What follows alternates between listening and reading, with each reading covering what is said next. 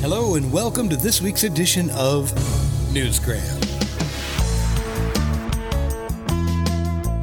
For this episode, we're going to need to paint a couple of mental pictures in our mind's eye. The first one is the caduceus.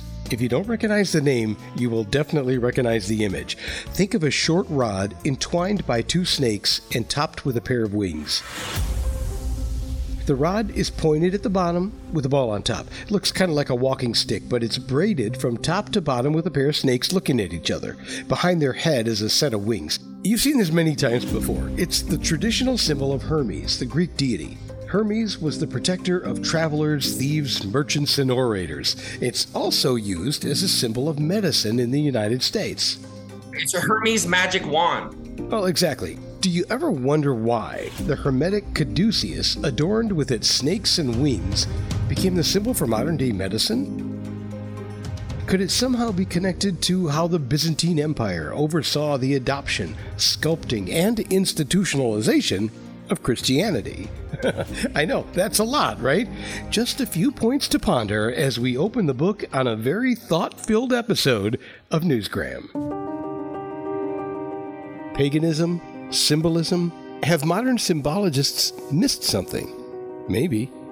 The rod of the caduceus belongs to Asclepius, the Greek god of medicine, so no mystery there. There, however, is some debate in the medical community about why these two symbols are combined. For now, let's step away from Hermes and take a broader look at what it all means. This is another way to look at duality, meaning ancient Abrahamic progression has to do maybe more suffering. Abraham was about to kill his son, and then some angelic higher wisdom said, Don't do it, just whatever it takes to suffer through with your son, right? And then, like, the polar opposite of that is ancient Greek paganism, where Kronos had a vision that Zeus was going to rise up to overthrow him, just like Kronos did his father, Uranus. And so, what did he do? As per the ancient Greek paganism, he devoured, they say, his child. And devouring can mean like physically, like, because there's pictures of Kronos eating babies. Or there's another way to devour, mentally devour. These are opposite opposing ways, the, theisms, really, the way to look at the universe. Duality is all about balance. It comes in many different forms, depending on your beliefs, and it's been there since the beginning of time. It's also very stigmatic. One of the many intriguing ideas addressed in the new book, Da Vinci's Mental Code, by Palabor Iverson.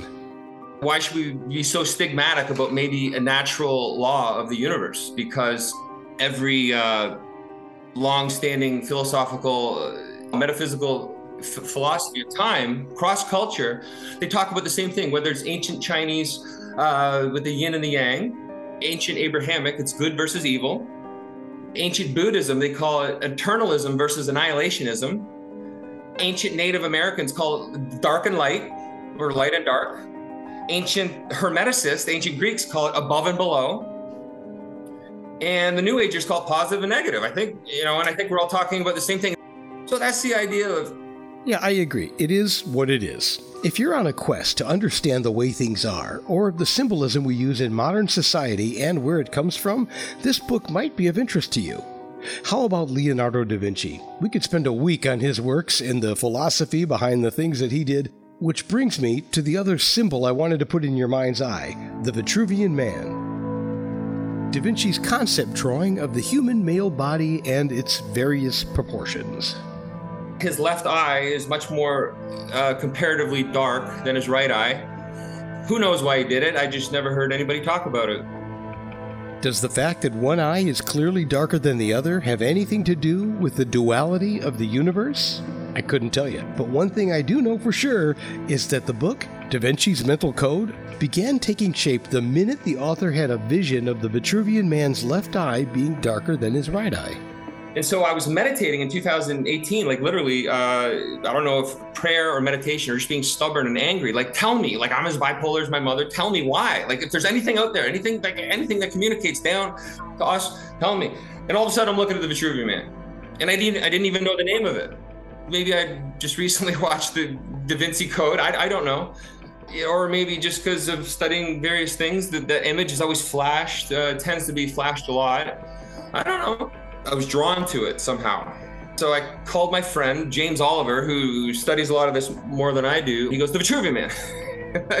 and that's how. And then we started talking about it. And when I started looking at it, I go, the eyes, there's an equilateral triangle shading around the left eye and more of a circular shading around the right eye, stuff like this. And then I go, I wonder if his head's tilting right.